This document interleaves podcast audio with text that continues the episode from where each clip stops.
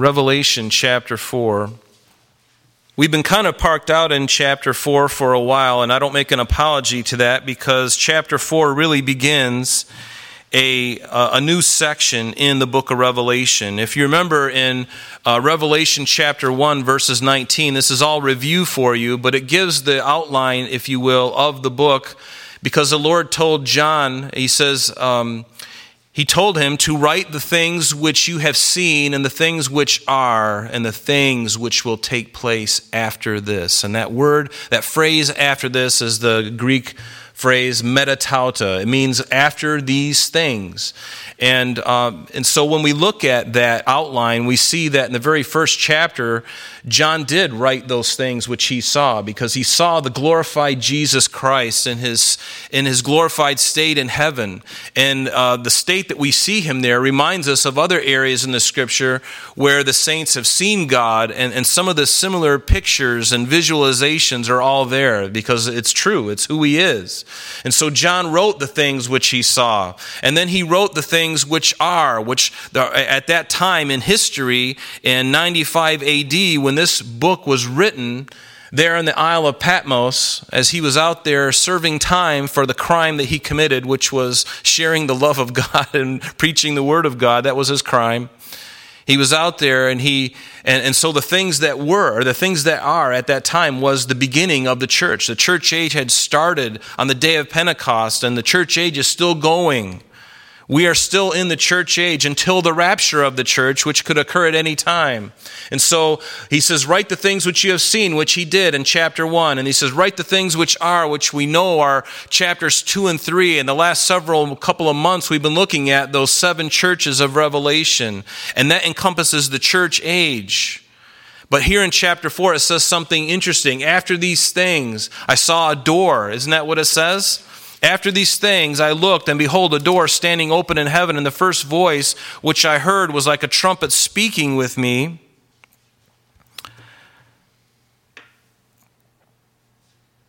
saying, Come up here, and I will show you things which must take place after this. Metatauta, things that must take place after what? After what things? Well, the things that were just previously discussed. And what were they, those things? Those were the seven churches, encompassing the church age in its totality, of which we are still a part again until the rapture. But notice that a door was open, and the voice said to him, Jesus spoke to him, and he says, Come up here. And here we have a picture of the rapture of the church. And John, being a member of the church as well, he is caught up into glory just as we will be caught up to glory. We looked at that. We spent a whole Sunday just talking about the rapture of the church, how we will be violently snatched up off the earth. And don't let that word violently snatched up off the earth, uh, you know, freak you out because it just means literally raptus. It means we're going to be changed in the twinkling of an eye. 1 Corinthians 15 tells us that then those who are dead in Christ will rise first. They will be given a new body.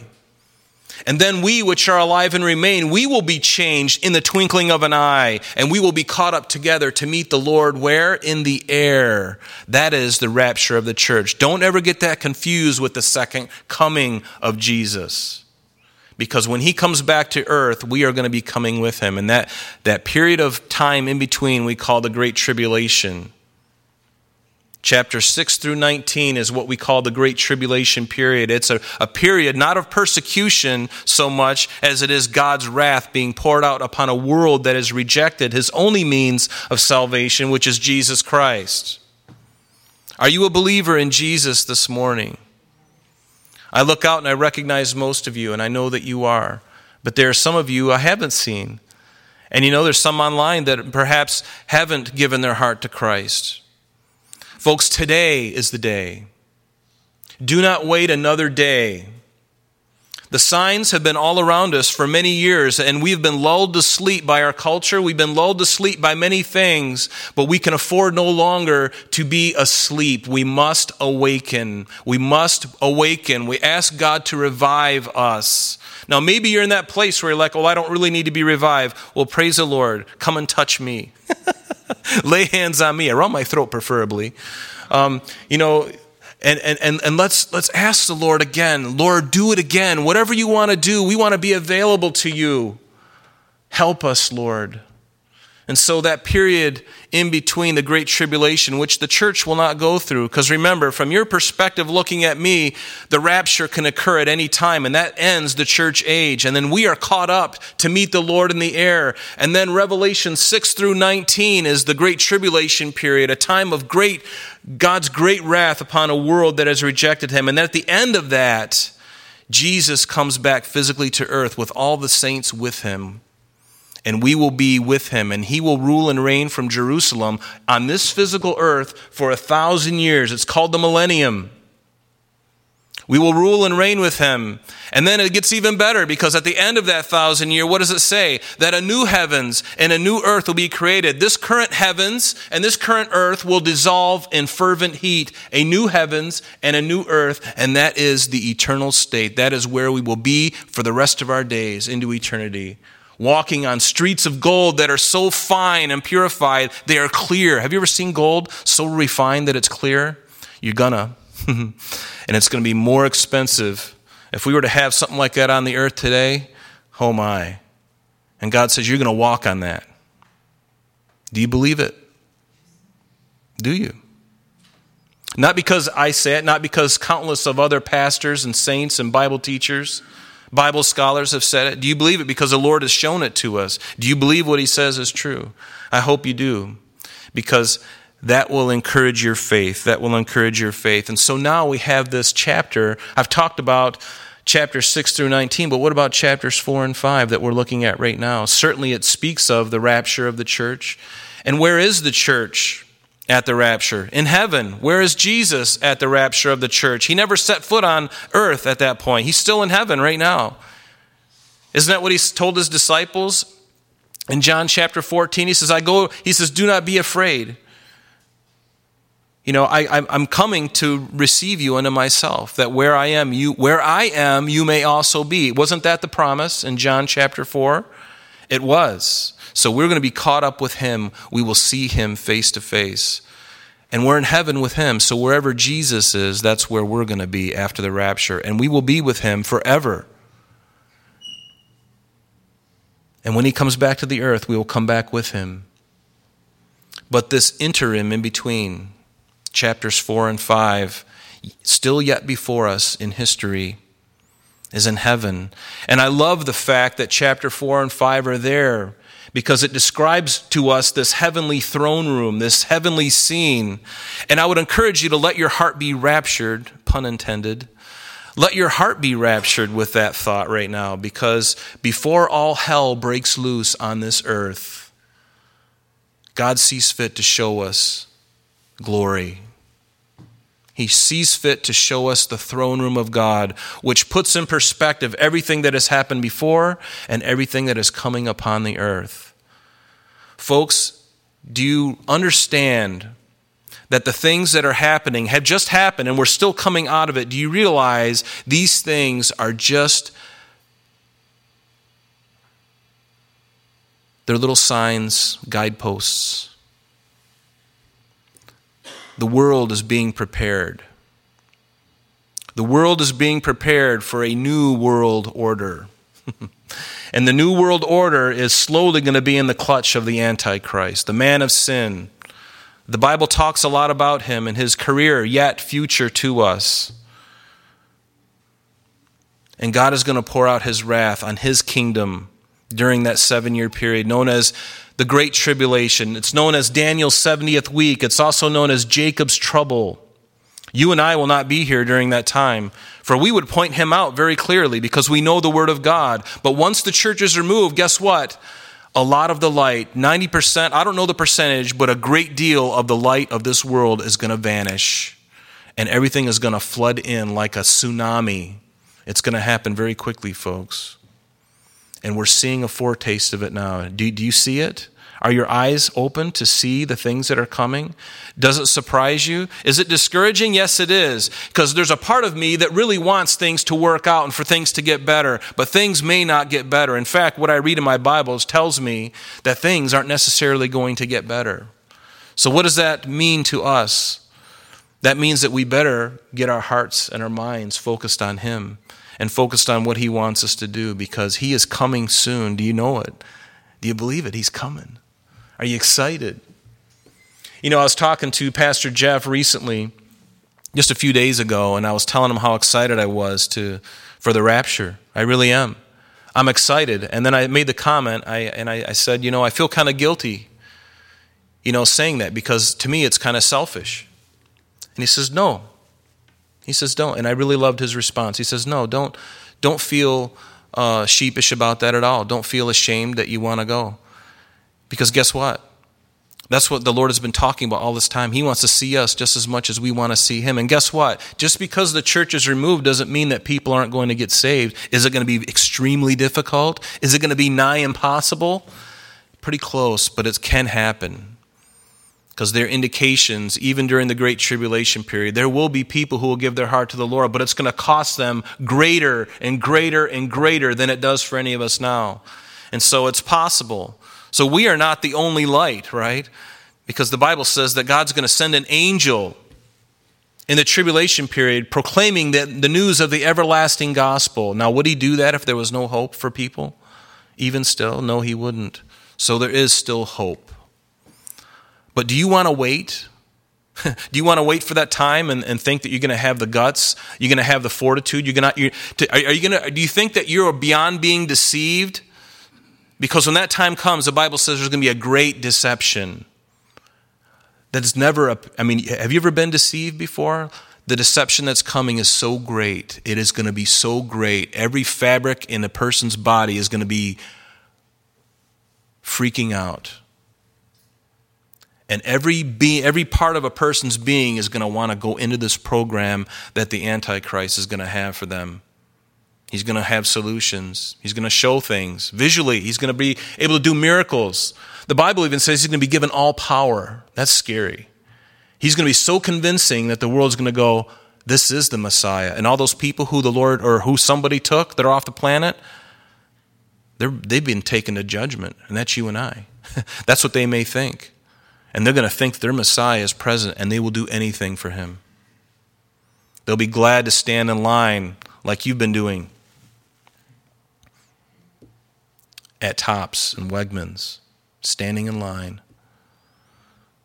And everything standing in line, waiting, anxious, wanting to get toilet paper. Remember that whole thing when this whole thing started? So things are are changing and I would have you be prepared. And that's why we, it just so happens we're reading through the book of Revelation. But again, I love the fact that we're looking at these two chapters now because it really just gives us a glimpse of glory. It gives us a glimpse, and, and the Lord is so gracious. He wants to fill the church's heart with the things of heaven. That our habitation is not here on the earth, but it is in glory. And I'm looking forward to that, aren't you? And I'm not ashamed of it. I'm not, I'm not, I don't feel guilty about saying it. I want to see Jesus. Do you want to see Jesus? I can't wait. I can't wait. So notice with me chapter uh, you know chapter 4 it says you know after this I, I looked and behold a door standing open in heaven and the first voice which i heard was like a trumpet speaking with me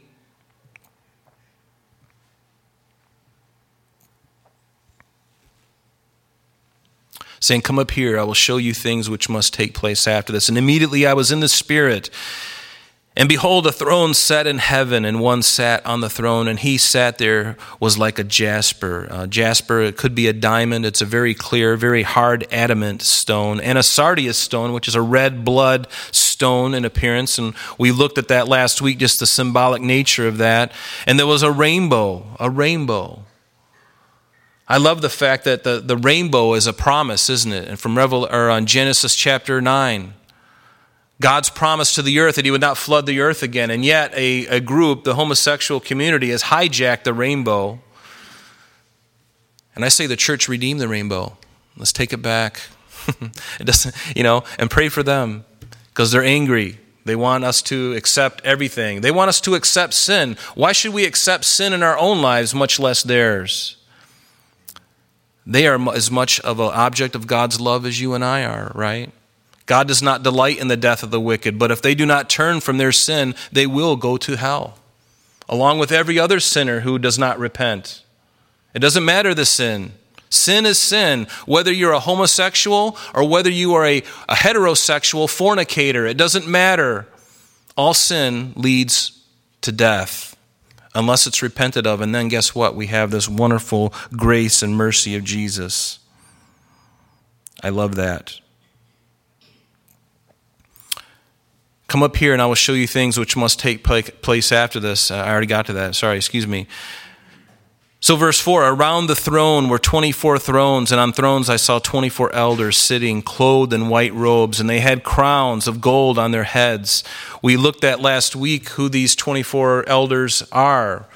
We can't be too entirely dogmatic about it, but we know one thing that they are not angels. If you look at Revelation 7, verse 11, it, it, it, delineates the difference between the elders, the angels, and these four living creatures. Therefore, these elders, who are they? We believe that they are just nothing more than a representative of the church, Jew and Gentile, together, the redeemed a representative of the collective redeemed of the church. We believe that that's who these 24 elders are.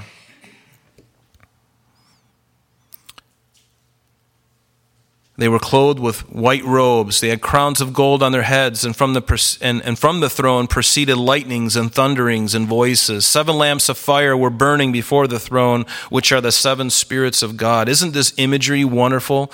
And I love the fact that, you know, John here is seeing these sights. He's caught up in the spirit, if you will. He's being transported. Physically, his body was on Patmos in the Aegean Sea, but spiritually, the Lord was able to take him to the time of the end and show him things that are in heaven and the things which are going to occur after these things, which we know is chapter 4 through chapter 19. Actually, through the rest of the whole entire book of Revelation. That's the last section of the book is chapter 4 to the end. After these things, because we're still living in the church age. But seven lamps of fire, I love the imagery. The language struggles to, to, to describe these things. Isn't it wonderful when you, are striving for a word, when you experience something? Maybe you've seen something, maybe you've experienced something physically that uh, words break down and sometimes it's hard to describe. Have you ever been so overwrought with emotion and your spouse or a friend comes and says, Hey, what's wrong? And you're like, I can't even talk about it because I don't even know what's going on inside of me. Have you ever had that? You know, to me, that's one of, one of the nice things about having a prayer language, having the gift of tongues, if you have that gift, is going before the Lord on your knees privately, and you can't, you don't even know what's going inside. You can't even describe it, but you've got this heavy burden. There's, it's such a mixture of so many things. You, you're like, Lord, I can't even describe what I'm feeling, and so you just let it go. I don't have that gift, I don't believe, but I know people who do. And praise the Lord if you have it. But notice as we get into verse 6, and hopefully we'll finish the chapter today. Um, but I want to encourage you as we get into this, you're going to see that everything in the Bible, all this imagery, all these symbols are all there by design, and they're not by happenstance. They are there for a reason, for a purpose, because God does not waste ink on the page. Everything that we have in the Word of God is not suggestions. It's not like uh, a Ford Motor Company, when they make a Ford, they don't put extra parts on the car. In fact, every single nut and bolt is scrutinized. And they try to make them cheaper, hopefully not on Ford trucks, but they make them cheaper so they can make more money on per, per car, per volume over the thousands of cars that they make right? They do, they, they, you know, they, but even still, they don't put in spare parts. Neither does the Word of God. Neither does, neither does God put in things in the Word of God that aren't there by design for a purpose a reason, and I love that. God says what He means, and He means what He says. And because He is God, there is no need for Him to hide anything from us. He gives us what we need, He gives us what we need enough to encourage our faith. And He doesn't deem it necessary to give us the bigger, the, the, all the minutiae of the bigger picture. He doesn't give us it all. And the Bible, especially in Revelation, is trying to portray things that really defy language. And I want you to remember something about symbols, because we're going to see a lot of them in this chapter and going forward. A symbol is always less than the reality. Do you understand? When, when, a symbol is always less than the reality. I, I give a symbol to, it, it, well, it's like this. You've heard in, in English class, it's like a simile. Well, you know, when I saw it, it was, it was kind of like this, but the symbol itself is pale in comparison to what they were trying to describe. Do you follow me? And so these symbols, even as you look at these things, let your heart be raptured in awe of this great God that we serve, the one who is over all things, the one who right now is in an innumerable host Man, I want that to be more of a reality in my life, even right now. Because, see, I get so stuck on earth. I get so stuck on the things, the temporal things. When's the last time that I, when's the last time that you thought about heavenly things? Really think about them. Really read these chapters and go, Lord, just take me away. Take me away. I'm fed up with the rotten, filthy, awful things that I see in this world. I'm tired of the filthy and the rotten things within my own soul, God. I want to see perfection. Do you long for perfection? You've come to the right place. You've come to the right place in Christ because He is perfect. He is Almighty God. Amen? Amen. I was going to say, can I get a witness? Yes, because I grew up in the South. That's right.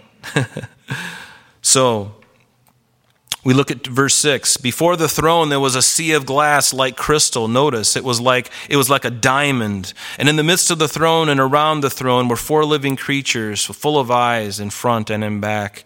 You know, the sea of glass reminds me and I would have you just write down some scriptures. I'm going to give them to you. We're just going to look at a few of them and then we're going to go on here, okay? But just to kind of give you a, a balanced view of what we're seeing here because again, what God puts in His Word is there by design.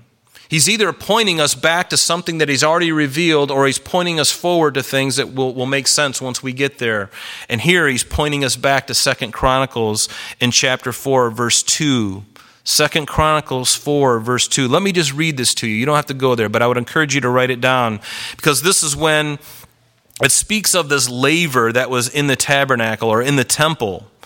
A laver was there because it, people needed to wash. The priests needed to wash. When they would go to the altar and they'd bring that sacrifice, believe me, it was a bloody business. It was very bloody, and these priests needed to wash often, and they would have this huge laver. It was basically a big swimming pool, in a sense. 8,000 gallons of water were in this thing. 8,000 and that's where they would wash. And it gives us a glimpse of what we see here in, in the fourth chapter, in, the, in verse 6 here. Notice with me in Second Chronicles 4, verse 2. Let me read it to you. Then he made the sea of cast bronze. He, speaking of Solomon, David had given Solomon all the tools, everything he needed to build the temple.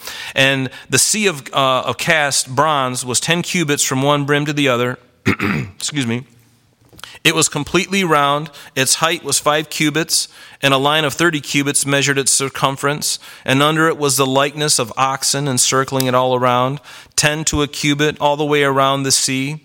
The oxen were cast in two rows when it was cast. It stood on twelve oxen, three looking toward the south, three looking toward the north, to the east, and to the west. They all looked forward, and all their backward parts pointed inward, and it was a handbreadth thick. So this, this sea of bronze bronze was a handbreadth thick, which is very thick, very heavy, and its brim was shaped like the brim of a cup, like a lily blossom, and it contained 3,000 baths, which, according to, if you do the conversion, it's about 8,000 gallons of water. That's a pretty big swimming pool. Notice the blueprint. There was a blueprint. These things were given, again, not by happenstance. They were given by God to David and we'll look at that in a minute. But in Exodus chapter 24, what does Moses and the elders on the mountain of God, the mount, uh, on the mountain, what it says? It says, Moses went up, and also Aaron, Nadab, and Abihu. And the 70 of the elders of Israel. They saw the God of Israel, and there was under his feet, as it were, a paved work of sapphire stone, and it was like the very heavens in its clarity. So that describes this sea of glass that is before the throne, and it has its precursor even in the temple as they were with, with the brass laver, the, the, the cleaning, the place where they would clean this, this bath that was filled full of water. It had that appearance. And again, God is uh, painting this picture and, and, and causing even the tabernacle and the temple to have elements of it that matched things in the heavens, that matched things in the heavens. I love what it says in Exodus 25, verse 8. It says, And let them make me a sanctuary, God says to Moses, that I may dwell among them, according to all that I show you. That is the pattern of the tabernacle and the pattern of all of its furnishings. Just so shall you make it. Why? Because it's the things of heaven. God is giving a taste, a foreshadowing of things yet to come. So all these things are here by design. They're not just put there because it sounds good, it sounds poetic. No, everything is there for a specific reason. And it's our joy to really find out what those things mean, right? And some of them are still unclear to us, but we can have a pretty good understanding. In Exodus 25, verse 39, concerning the gold lampstand, it says that it shall be made of a talent of gold. And he says, See to it that you make them again according to the pattern which was shown you in the mountain, Moses. There's a pattern that I've shown you. And what does it say in Exodus 26, verse 30? Concerning the tabernacle, again, what does it say? You shall raise up the tabernacle according to its pattern, which you were shown on the mountain. Do you see the refrain? The pattern you were shown on the mountain. The blueprint that I've already shown you, that blueprint is established because it's a very pattern like the heavens, like the throne room that we're seeing before us here. Turn with me to 1 Chronicles chapter 28. Let's actually turn here, and then we'll move on. First Chronicles chapter 28, beginning in verse 11. And this is David's exhortation to Solomon after Solomon became king. David had already uh, uh, uh um, was able to amass all the gold, the silver, the bronze. He was able to get the blueprint from the Lord by the Spirit, we're going to see. And finally, on his deathbed, as he's getting very old, he tells his young son, Son, I've given you everything.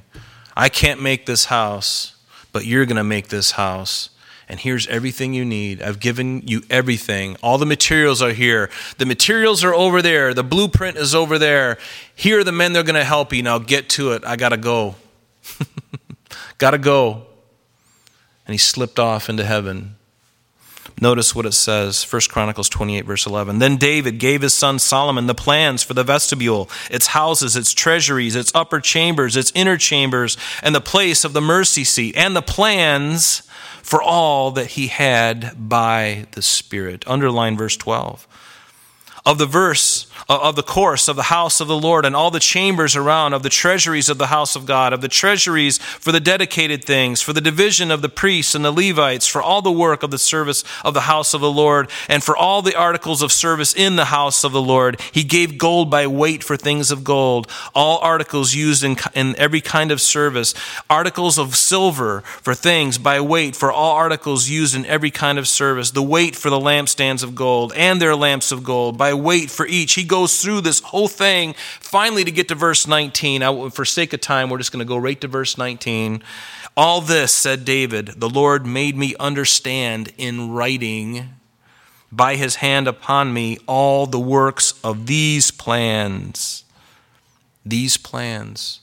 So everything is there by design that we're reading here in Revelation chapter 4. This throne room, it was a model of the heavenly things. Finally, one other verse. Let me just read this to you, but it's Hebrews chapter 8, verses 4 and 5. The apostle speaking concerning Jesus says, For if he, Jesus, were on the earth, he would not be a priest, since there are priests who offer the gifts according to the law, who serve, notice, the copy and shadow of the heavenly things, as Moses was divinely instructed when he set about to make the tabernacle. For he said, See that you make all things according to the pattern shown you in the mountain. How lovely. I really love that. Is God a God of order, or is he just kind of winging it? Did he just wind up the universe and kind of stepped away and says, ah, you guys will take care of it. I'm out of here? Is that what he did? No, he did not. He's very, he created it all and knew exactly how it all works to its minutiae. He knows how it works. He knows how you work. He knows the very thoughts that you're going to think before you even think them. He knows the words that you're going to speak today and tomorrow and next week and next year. He can tell you if he chose to. You could ask him, Lord, three years from now, should you tarry, on this certain day, at this time, at this second, what word am I going to say? And he'd say, duh. Or the. Or he might be saying, you know what, you're actually asleep at that moment, so I really can't give you a precise answer, but I can tell you what you were dreaming of. See, God knows. And he's, he's got everything under control. And everything that we're seeing right now, as much as it rattles us, be encouraged, saint. It's all happening according to his plan. Everything is on schedule. Does that mean that we should just roll over and act like and just go along with it? No we resist sin, right? We should always resist sin in our own life, and you are the only thing that's stopping the things in the world from getting further and further along in the process that the world wants them to go. We have to be removed because once we're removed, believe me, the agenda is going to flow forward like you would not believe. But until then, we pray. Until then, we get on our knees and we pray. Until then, we resist in our hearts the, the, our own sin in our own life. God doesn't call us to have a militia. God doesn't call us as Christians to amass guns and go out and attack people. He never did that. He had his reasons when he brought the children of Israel into Canaan, but that's a whole different thing. That was a judgment. God's coming again for judgment. Are you ready? You won't be here if you're a Christian. But judgment is coming, and you know what, folks? People need to hear that. Nobody wants to talk about that. I'd much rather talk to them about chapters 4 and 5 and give them this wonderful heavenly vision of heaven. But before they can appreciate that, they have to understand that they need a Savior. They have to understand that there's something inherently wrong with them, and that's sin. I was born a sinner. And I continue to be a sinner. However, I'm saved by grace and the Lord is transforming me. Amen. Is He doing the same for you? Hopefully. If you're a Christian, it's happening. Maybe not as fast as you'd like. And sometimes, isn't it frustrating? Have you ever made the same mistake over and over again and say, Lord, now I understand what the Paul the Apostle said when he said, O wretched man that I am, who will deliver me from this body of death? Do you ever feel that way, or am I the only one? yes. I can see we're not going to finish four. That's okay. It's our first time together. Things are happening, and it's wonderful, isn't it? Do you sense the Lord's peace on your heart, even though I'm talking about difficult things? Some of them, anyway. The Lord loves you. He loves you. He loves you and I. So, Notice at the end of verse 6 there are these four living creatures. It's unfortunate in the King James Version, if you have a King James Version, uh, it, it, calls them four living beasts. And it would re- be better to be rendered four living ones. Four living ones, or four living creatures. Four living beasts kind of gives it, it makes it sound, uh, gives the impression of, of savagery and maybe even of corruption. But these living creatures, these living beings, these four living ones are, are, are, are, so much more than that. They are glorious before the throne of God, protecting the throne of God if there ever needs to be protecting. Showing forth the things, the very heart of God, and these, these, these creatures, they are one. And God, when He speaks, when He thinks, they execute whatever it is. There's no, there's no debating. I love that. Isn't there something wonderful about good authority? We know that we're not surrounded by good authority all the time, but God uh, blesses us when we submit to that authority, even when we don't like it. But you know what? The authority of God is so much greater than anything. You know, I want to be the kind of person, I want to be the kind of Christian that when God says to do something, I want to just do it. And I, want, I don't want to ask a lot of questions. I do. I do ask questions, but I, I, it's a place I still need to get to. Maybe you're the same way. I just want to do it. Don't you want to do it? Just when he says to do something, did you say, Lord, I don't understand it? I don't even like it, honestly. But I trust you. Isn't that Job's heart? He says, Though you slay me, yet I will trust you. Though you allow me to go through a lot of pain, Lord, and you used me for some cosmic experiment, which really wasn't something that God was. Um, he didn't. Uh, it, it, wasn't mean on God's part, but He knew the end. He knew Job's ending. He knew everything Job would go through, and how at the end he'd be refined, and Job would be in a much better place. But the devil and God made a made a pact, or not a pact, but an agreement. He said to him, "You know what? You can touch Job to a certain point. There's limits, devil." There are limits to what you can do. I'll allow it because I know something you don't. And the devil's going, What? Because he's not omniscient. The devil doesn't know all things. All the devil knows is that he's got carte blanche to destroy this man's family and to touch his health. And he's thinking, How far will he let me go? Because sometimes the Lord will even allow a person to be destroyed. That's a scary thought, but that's true. So the devil's thinking, I don't care. I just want to I just want to go after him. And God says, "You can, but there's a limit. You cannot cross that limit. I know the end. I know what's going to happen." He knows that about you too. You may be going through a trial something right now. We've all been going through a trial. It's been a trial of the last, this is going to be the trial of the year. This may be even the trial of the decade. Maybe even the trial of the century for us, what we've been going through. But these four living creatures, they stand before the throne of God. We know that Satan, Lucifer, he was a cherub. It tells us in Ezekiel 28 that he was the anointed cherub who covers. Something about these cherubim and their and their, their power. God seems to have an order in the heavens of angels there is an order, there's a hierarchy, there, there's a, a description. You know, as you read the Word of God, you see that there are different levels, different powers, different strengths, something about it. We don't have it all together, but there definitely is these things. And these cherubs were standing before God, and, and the devil himself was, was a cherub initially. And as we look at these cherubs before the throne of God, it reminds us of the two cherubs that stood over the mercy seat in the Old Testament, over the Ark of the Covenant, with their wings over and looking down upon the mercy seat where blood will be dropped once to atone for the sin of Israel. Every year on the Day of Atonement, that would happen. And these cherubim would do that. They would cover. And they were full of eyes. Notice that these were extremely intelligent beings, completely holy, committed, submitted to God, and they certainly portrayed the omniscience of Almighty God, having eyes everywhere. Eyes speak of knowledge, eyes speak of understanding, and they had eyes all around. Can you imagine being around somebody like that? Woo!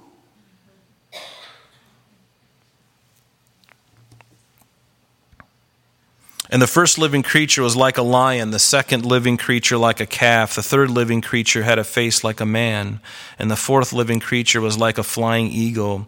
These four living ones could represent the following things. And I'm just going to give you a few things, and we may actually have to, um, uh, let's see here.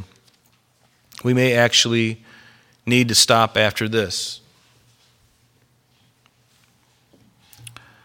But notice, these four living ones could represent these four things. There's different views of or ideas concerning who these four living creatures are. They could represent Israel in totality. If you remember in Numbers, uh, Numbers chapter 2, you can read that whole thing that whole chapter, which we won't do, but really what it does is it lays out how the children of Israel, as they were going through the desert, coming out of Egypt, going into the promised land, how they would encamp in the desert. Whenever they would move, they would encamp in this way. And there was on the east side, there was Judah, that was the, the head of, of, the, of, the, of those that are on the east side as they would go. The, the Levites would be right in the center with the tabernacle, and then the, the, the, the tribes, three on this side, three on this side, three on that side, three on that side. And from the top looking down, you could see, even if you look at the numbers, it actually points, it shows a cross. From, uh, if you were to go on the Goodyear blimp and fly over the top of this thing, you'd be going, huh, a cross, what does that mean? I'm sure it's there by chance. No, it was there by design. Even in the encamping of Israel in the desert, God was pointing to the cross. Didn't they just encounter that in the Passover before they left? The lintel, the blood going across, and like that. What does it form? A cross. It's pointing toward something. What is it? Ultimately, it's going to be fulfilled in Jesus on the cross. It speaks of death. One would take the place of all of us on that cross. So here they are encamped, four tribes on each side, the Levites being in the center. On the south side, Reuben, Simeon, and Gad. On the west side, Ephraim, Manasseh, and Benjamin. On the north side, Dan and Asher and Naphtali. So it could somehow symbolize, and, and many believe it's not in the scripture, but many believe that as each of these four different camps, they had banners for each of these four different camps. And they believe that these creatures that we're talking about, the faces, one represents a man, one represents a lion, one represents an eagle, and another one represents an ox there's, there's evidence, uh, evidently uh, extra biblical evidence that that may be the case, but there's also another possibility in that these animals, if you look at them, they're really the federal heads, if you will, of all of the creation. I mean, look at the, look at the, uh, the lion, for instance. He's the greatest of all the wild animals, he's the king of the jungle, right? Who wants to mess with a lion? He's at the top of the food chain, unless he gets near an elephant. Elephant can just stomp on him, but you know, the, the, the lion is, he's the one everybody's got to do business with. He's the one who's asking for rent and pushing people around and getting their lunch money. Okay? He's the king of the forest, the greatest of all the wild animals. And what about the ox? He's the strongest of all the domesticated animals. He's the strongest. He's the most used. He's at the top. We enjoy his benefits through hamburgers and steak, beef jerky and this nice Bible with the leather cover. Thank you, Mr. Cow. and so, he's the greatest of the domesticated beasts. And what about man? Man is God's workmanship, right? Isn't that what it says for us in Ephesians 2, verse 10? It says, We are his workmanship. We are his poema. We are his masterpiece, created in Christ Jesus for what? For good works, which God prepared beforehand that we should walk in them. And what about the eagle? It speaks of the eagle is the noblest of God's birds. Of all the birds, if you could own a bird, most of you, maybe, maybe you'd have a macaw, or maybe you would have a parrot, or maybe you would have a parakeet. Me, if I could own a bird, I want a big cage with a bald eagle. And he just he looks at me with those eyes, and he can practically see right through me because his eyesight is so good. He can fly right to the heavens and fly straight toward the sun, and then swoop down and be unnoticed and take away vermin and, and carrion. This majestic bird the king of the birds, speaking of Jesus' heavenly origin? Or could these four living creatures speak to us, as some have said, about the Gospels, the four Gospels? We know that Matthew speaks of Jesus being the, the heir to the throne of David, who was the lion of the tribe of Judah, right? Judah is always associated with a lion, the lion of the tribe of Judah. And so Matthew speaks of Jesus being the rightful heir to the throne of David, the king. And it's put forth as a lion. What about the ox? The ox speaks of the Gospel of Mark, perhaps. Mark portraying Jesus as the servant of all, the servant of all. What is an ox? The ox is a servant. And Jesus, what does it say in Mark chapter 10, verse 45? For even the Son of Man did not come to be served, but to serve and to give his life a ransom for many. That's really the sums up the, the book of Mark for you. That's really what it's all about. Jesus being the servant. And what about man? It speaks of the Gospel of Luke. Luke was a physician. It speaks of Jesus being the Son of Man. And what about the eagle? One of the most greatest of birds, flies to the heavens. What does it give you a glimpse of? The heavens, the heavenly realm. And what did John portray in his gospel Is Jesus being the Son of God Almighty, separate from the earth, separate from his creation, in a class by himself, far above it all. Could it be that? It could be. It could be all those things. and that's okay. And the four living creatures, each having six wings, they, they uh, were full of eyes around and within, and they do not rest day or night, saying, Holy, holy, holy, Lord God Almighty, who was and is to, is to come. We will see here and later that there is a reverence and that there is an order uh, in their worship.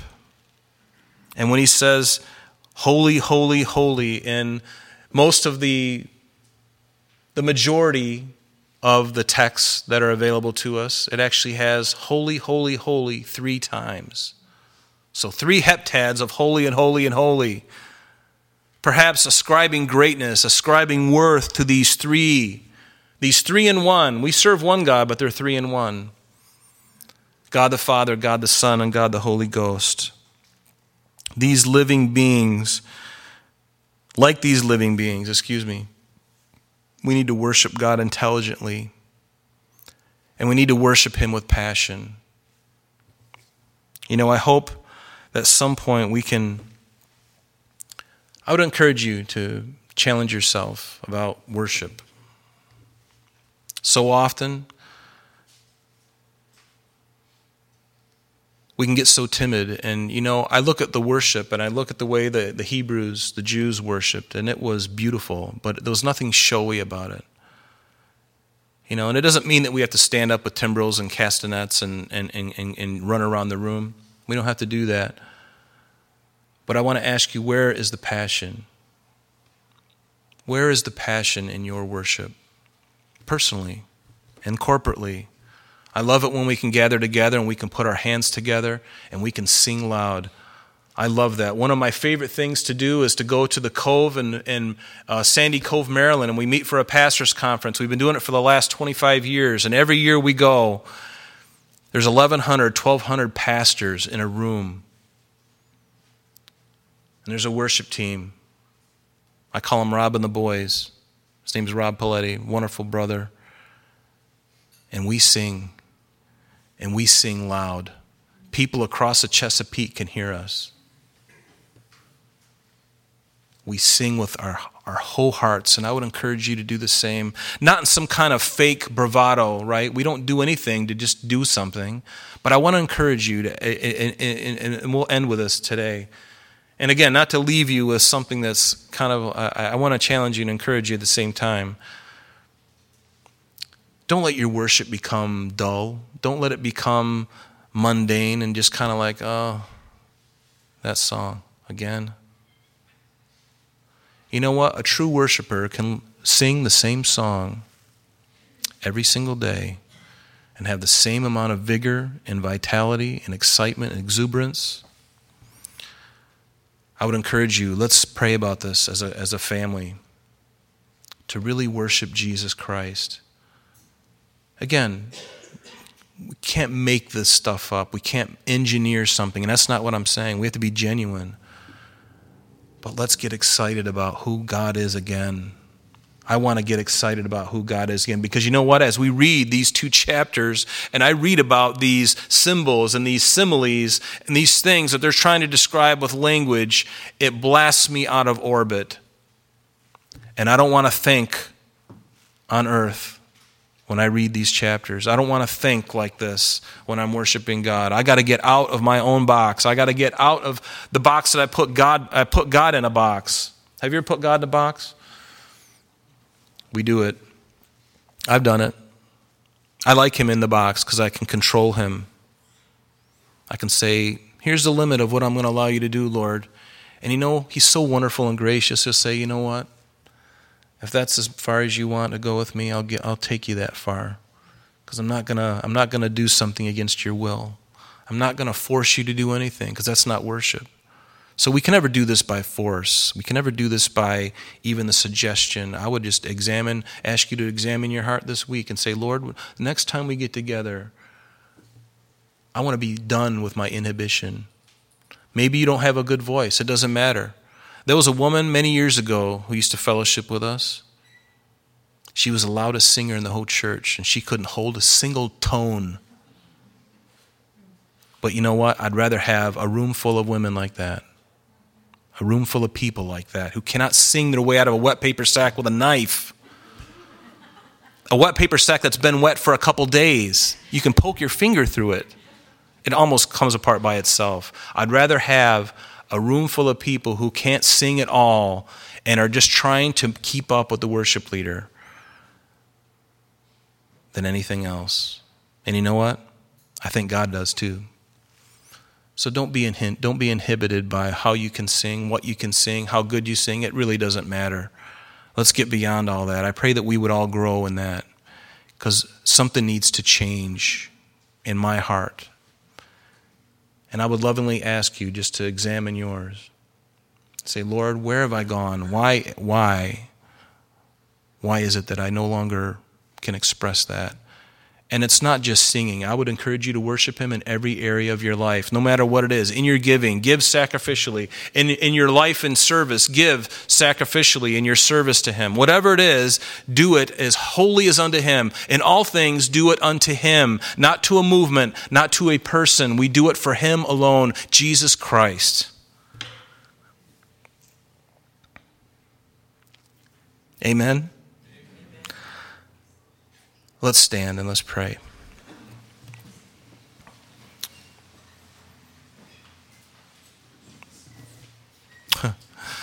Lord, we're going to be in chapter 4 another week. But Lord, I know that you have spoken today. I'm confident of that. I'm, I'm confident that you've broken my own heart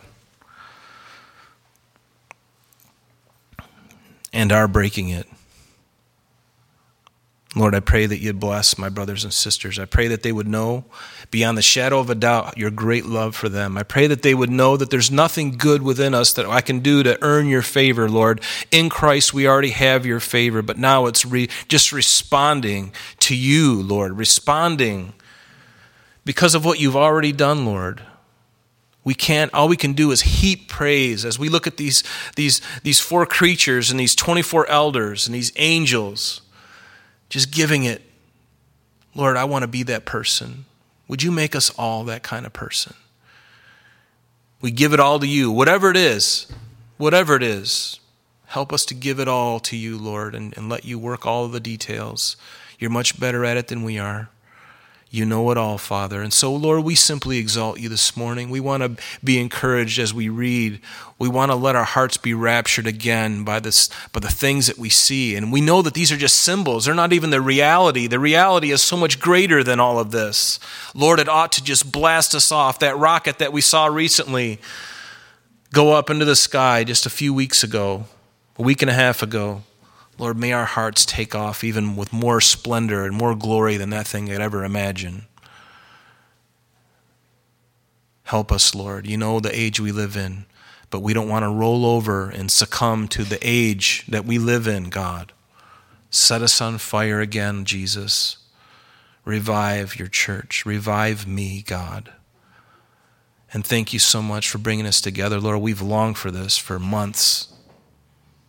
We've been longing for this, Lord, and we thank you that you've met with us today. Thank you that you will continue to meet with us because you're a great and loving Heavenly Father, and so thankful that you love us. So thankful for the blood of Jesus Christ. So thankful for each other, God. Thank you for every single person here, God. We love you and we thank you. In Jesus' name we pray. Amen.